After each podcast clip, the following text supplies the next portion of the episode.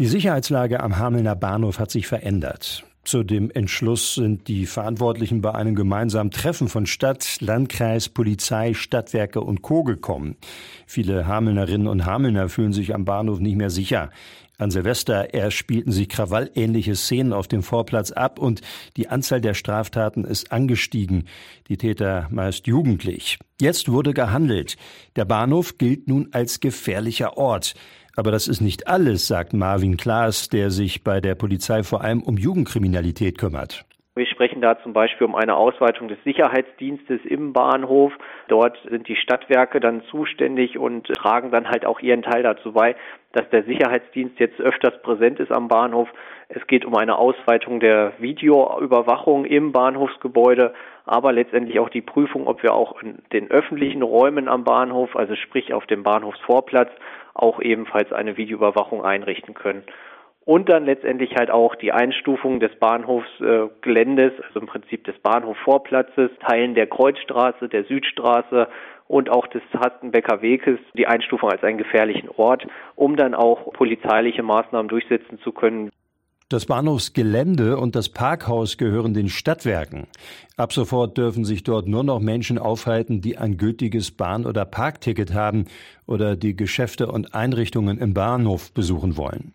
Außerdem hat die Polizei jetzt mehr Handlungsspielraum durch die Einstufung als gefährlicher Ort. So war bis jetzt in Hameln nur der Busbahnhof an der Fortmühle eingestuft.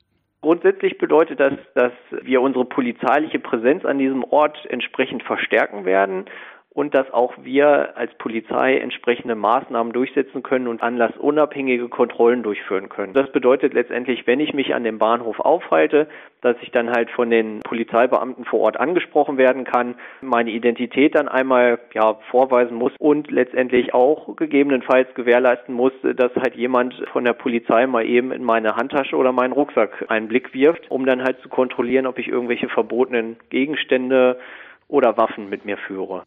Und wozu das Ganze?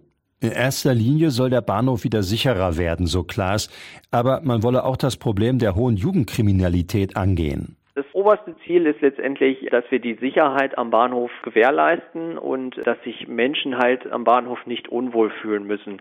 Auch das mussten wir aus der medialen Berichterstattung letztendlich auch zur Kenntnis nehmen, dass dort halt auch ein Unwohlsein vorherrscht und äh, diesem Bild entsprechend äh, wollen wir dann halt mit unseren Maßnahmen dagegen vorgehen, so dass sich die Menschen halt dann wieder am Bahnhof sicher fühlen. Was wir halt feststellen, ist halt, dass vermehrt Jugendliche sich an dem Bahnhof aufhalten. Aus diesem Grund war dieses Netzwerktreffen auch so weit gefasst. Wir haben auch das Jugendamt mit im Boot gehabt und das Integrationsmanagement, um dann halt entsprechende Maßnahmen anbieten zu können, dass sich zum Beispiel junge Menschen halt an anderen Orten treffen können.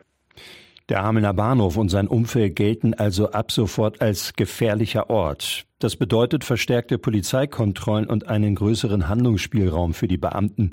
Darüber hinaus werde eine mögliche Videoüberwachung des Bahnhofsvorplatzes geprüft, um den Ort wieder sicherer zu machen. Die Information dazu hatte von der Polizei Marvin Klaas hier bei Radioaktiv.